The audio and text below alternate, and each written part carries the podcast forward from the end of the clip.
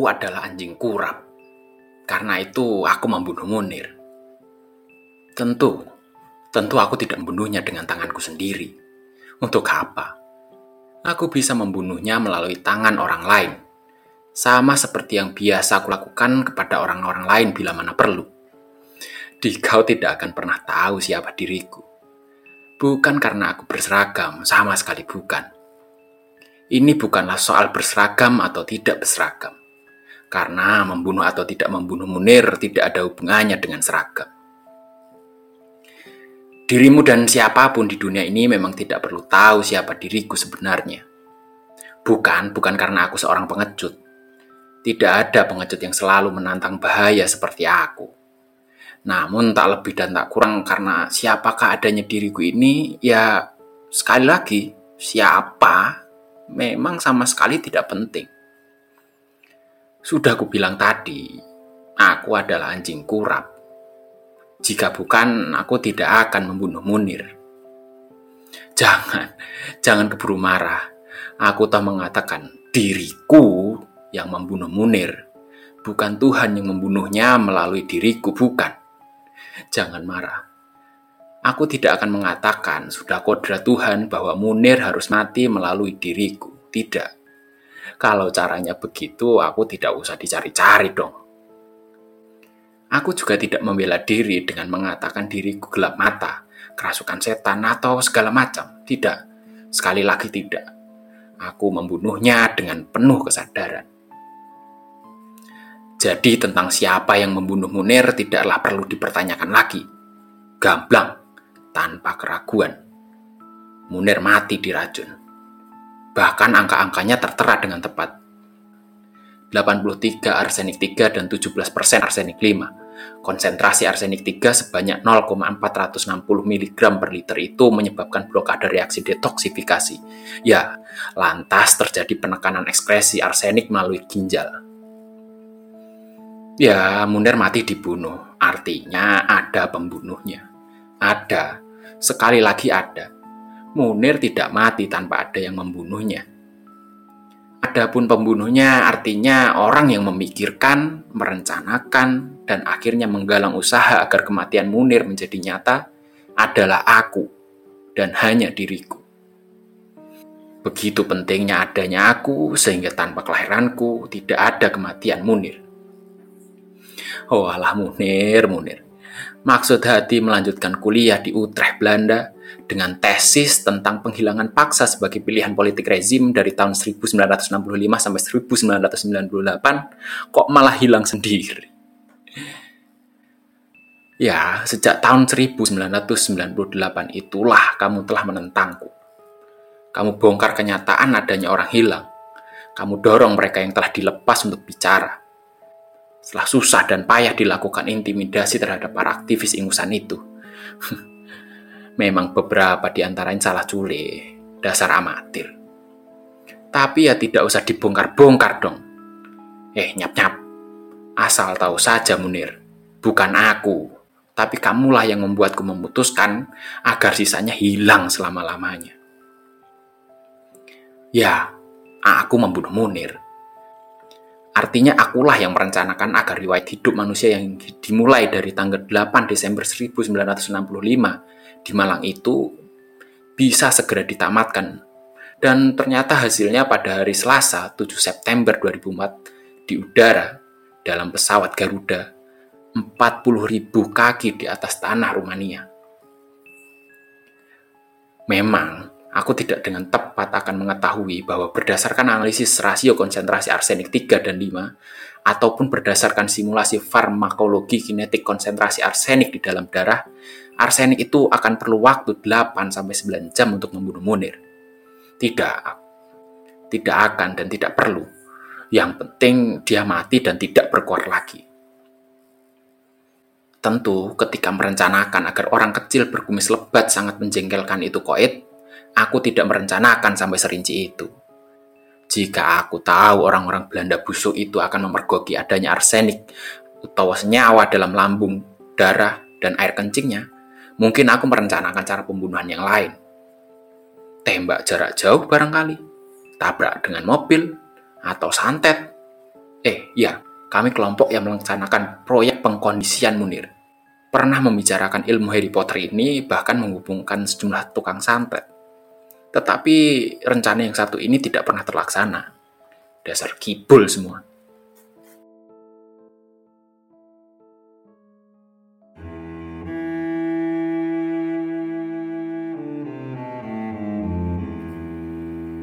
rembulan merah hutan terbakar. Sungai berasap terpanggang bumi. Siapa dia menghirup mawar? Darahnya menetes bersama sunyi.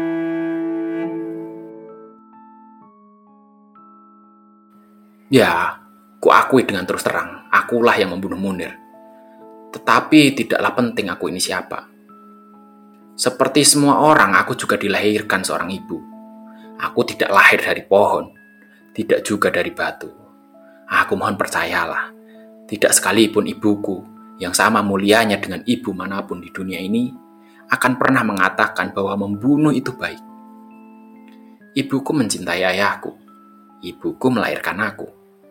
Menyusui diriku, merawat, mengasuh, dan dengan penuh kasih sayang membesarkan diriku, dan setelah besar, aku membunuh Munir. Mungkinkah itu terjadi pada manusia? Mungkin iya, mungkin mestinya tidak. Tetapi janganlah bertanya kepadaku, karena seperti telah aku katakan, aku adalah anjing kurap, dan hanyalah karena aku anjing kurap, maka aku membunuh Munir.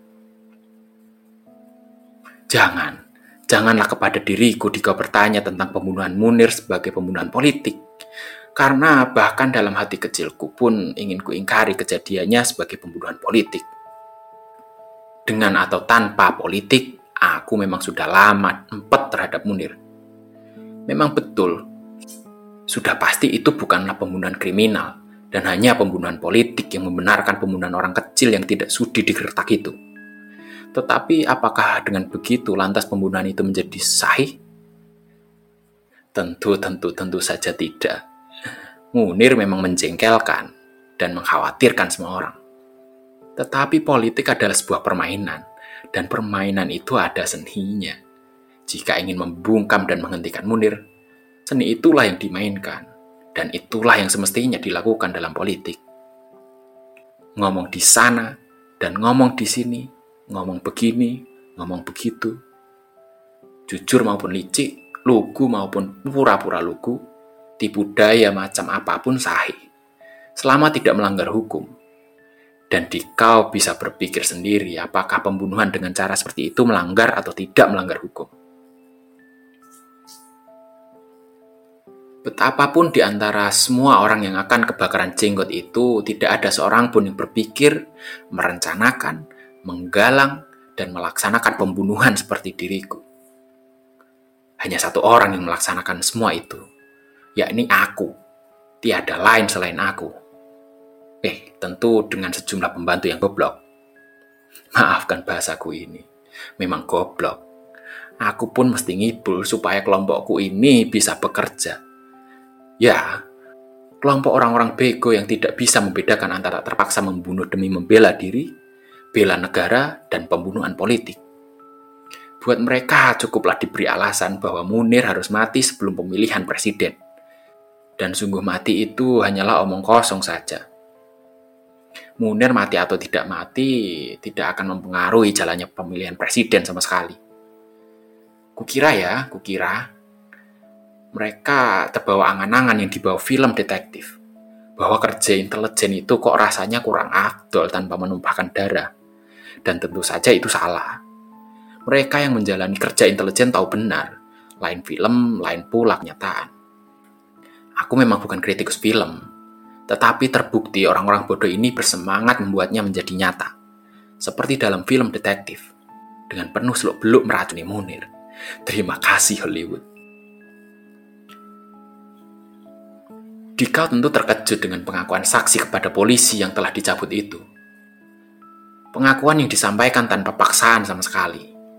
Ya, dicabut. Tapi sudah terlanjur dikatakan yang meskipun dengan segala kekonyolan sahih saja menurut hukum, sebagai pengakuan yang telah dituliskan tak pernah dapat ditarik kembali.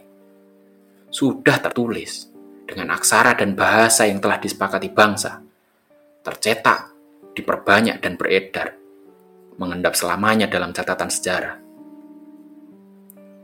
Ya, jika dikau pun berbudaya, dikau akan merasakan sesuatu yang kurang sepantasnya ketika mengetahui betapa racun itu sudah diujikan kepada seekor kucing. Kalimatnya tertulis dengan jelas. Dikasih ke ikan asin, dimakan kucing, kucingnya mati. Dilanjutkan sebuah pesan. Racun ini tidak boleh kena orang lain selain Munir. Ya, diucapkan seolah-olah merupakan perbuatan yang baik. Ya, memang betul, tentu saja tak bisa lain bahwa banyak yang senang, bahkan sungguh-sungguh bahagia tanpa pernah merasa perlu berterus terang dengan kematian Munir. Itulah mereka yang ikut teruntungkan karena kepentingannya terselamatkan. Kepentingan apa? Entahlah. Tapi sudah pasti berbau busuk dan mereka tahu bahwa Munir telah mengendusnya. Dasar maling. Ya, maling. Yang pekerjaannya mengendap-endap dan mencuri tanpa pernah dipergoki orang. Sekali kepergok bukannya merasa bersalah, malah menyalahkan orang lain yang mempergokinya. Dasar logika aneh. Namun dari semua keajaiban itu tidak ada seorang pun yang berpikir seperti aku, bahwa karena aku anjing kurap, maka aku membunuh Munir.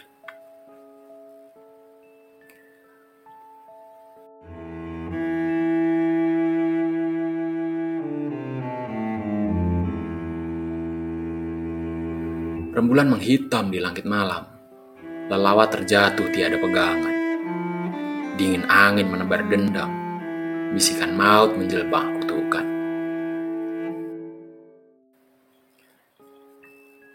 Dikau masih bertanya-tanya siapakah kiranya aku. Yang tanpa kunyana, meskipun tak akan dikenal tetap saja terkutuk dalam sejarah. Karena dalam kenyataannya Munir terpuja sebagai pahlawan. Hmm, Bukan. Sama sekali bukan karena aku takut ditangkap dan dieksekusi seperti Kosescu. Dikeroyok beramai-ramai seperti Gaddafi, atau digantung dengan kepala di bawah dan menjadi tontonan seperti Mussolini. Sama sekali bukan. Jika tadi kukatakan betapa seperti dirimu pun aku punya seorang ibu. Dan karena itu dapat diandaikan setidak-tidaknya pernah mengenal apa itu kasih sayang. Ya, kasih sayang terhadap kucing, kambing, meski tega menyembelihnya. Monyet, lutung, siamang, orang utan, maupun orang biasa. Dapat kukatakan diriku pun mempunyai keluarga, anak istri, yang dengan sangat menyesal harus kusampaikan tak mengenal dan tak akan pernah mengenal siapa diriku sebenarnya. Begitulah, apa boleh buat. Istriku terlanjur mengenalku sebagai suami yang meskipun barangkali tidak terlalu baik, barangkali juga tidak terlalu buruk. Bersikap baik kepada mertua, menghormati segenap keluarga besarnya, bahkan melakukan sebuah sungkem kepada para sesepuh setiap hari lebaran ketika mereka masih hidup. Anak-anak tak bisa tidak, juga hanya akan mengenalku sebagai seorang ayah yang baik. Meskipun tak harus terbaik, karena terus terang diriku ini tidak terlalu berbakat menunjukkan kasih sayang. Hmm, betapapun percayalah, aku tidak akan bisa membunuh bayi. Apakah itu berarti aku sebenarnya mempunyai hati yang cukup baik? Mungkin. Kenapa tidak? Tidak seperti perempuan-perempuan yang tak punya hati itu. Aku tidak akan membuang bayi ke dalam tong sampah. Ya, jelek-jelek aku masih punya sedikit hati nurani. Aku memilih untuk meracuni Munir sebenarnya bukanlah karena aku ini orang yang kejam Meracuni adalah salah satu dari tiga pilihan, yakni menaruh bom di dalam mobil, menyantet, dan meracuni itu sendiri. Untuk yang pertama, ahli bom terlalu banyak meminta jaminan. Enak bener ya, sudah meledakkan mobil orang. Ya, waktu itu Munir baru saja membeli mobil bekas. Dasar kismin. Masih minta perlindungan. Yang kedua sudah kubilang, tukang-tukang santetnya kebanyakan alasan Katanya Munir dilindungi keris segala. Yang ketiga, menggunakan racun. Memang paling mungkin dijalankan. Teror bom yang mana pun pelakunya langsung tertangkap. Santet mana pun juga sering terlacak kembali. Setidaknya begitulah dalam dongeng. Oleh dukun lain yang lebih sakti. Sedangkan racun ini terbukti meski sudah jelas Munir diracuni, belum jelas racun itu datang melalui jus jeruk, mie goreng, atau minuman dari coffee bean. Tidak berbau, tidak berasa, kelarutannya cukup besar. Bila dicampur makanan atau minuman, tidak akan menghilangkan rasa atau mengubah warna. Kecuali bau bawang putih. Kalau dia nanti muntah dan ke WC, ketika arsenik bercampur dengan protein, bawang putih, nah itu mah bau orang kampung kalau masuk angin. Lumayan canggih bukan? Tentu hanya diriku yang tahu bagaimana semua itu akan dan telah berlangsung. Memang ada juga yang berlangsung di luar perhitungan. Ya, ya, ya. Sama sekali di luar perhitungan. Lagi-lagi amatir. Sehingga terjadilah kegemparan yang berlanjut dengan drama pengadilan. Drama. Ya, drama dalam dua pengertian. Dapat disebut drama karena memenuhi persyaratan dramatik dalam seni pertunjukan, dan bisa disebut drama karena penuh dengan kepura-puraan. Bersandiwara dalam kehidupan sebenarnya. Tidak percaya? Ikutilah kutipan percakapan jaksa dan saksi yang sudah beredar luas ini.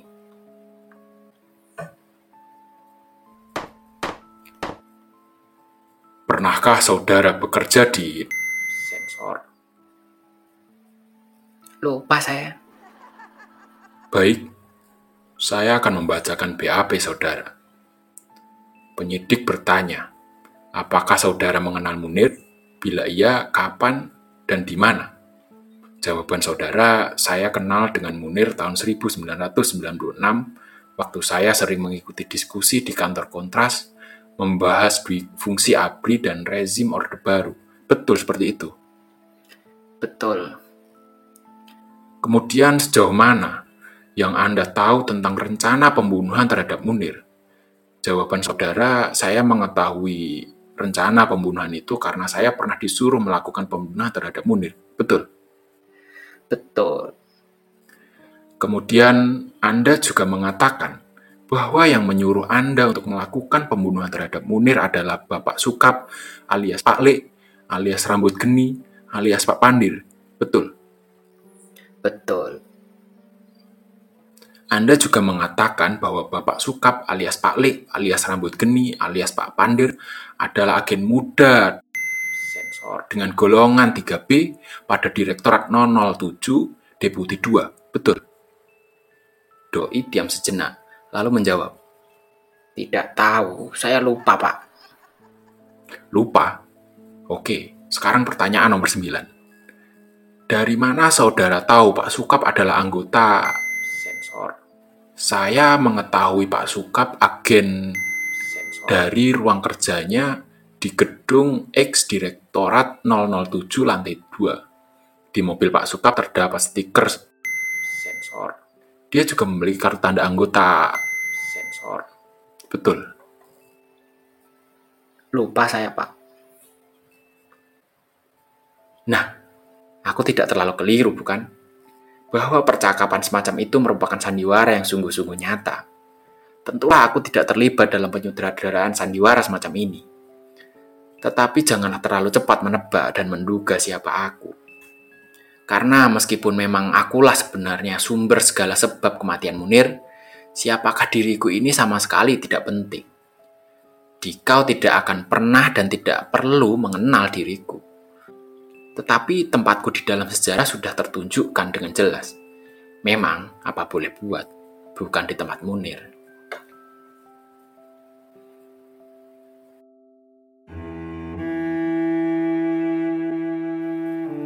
Rembulan menjadi arang berhamburan. Langit kosong tergelar menghapus bintang. Ada tikus selengak-selingkuh dalam selokan. Seruling dangdut mengemis bergoyang.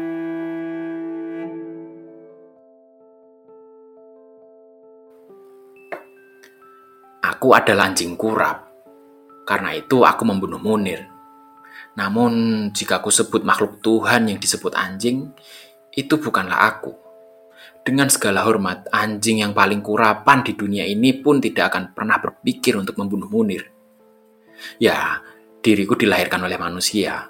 Ku kenali cerlang matahari, halus pipi bayi, harum melati, dan pesona kecerdasan para cendikiawan. Tetapi akulah yang membunuh Munir Apakah aku harus minta maaf karena harus mempermalukan manusia di hadapan segenap anjing kurap di muka bumi? Hmm, selama aku tidak mampu mengungkapkan siapa diriku dan mengakui kesalahanku, berarti aku sungguh-sungguh tidak tahu. Itulah aku. Melbourne, 12 September 2013. Aku pembunuh Munir.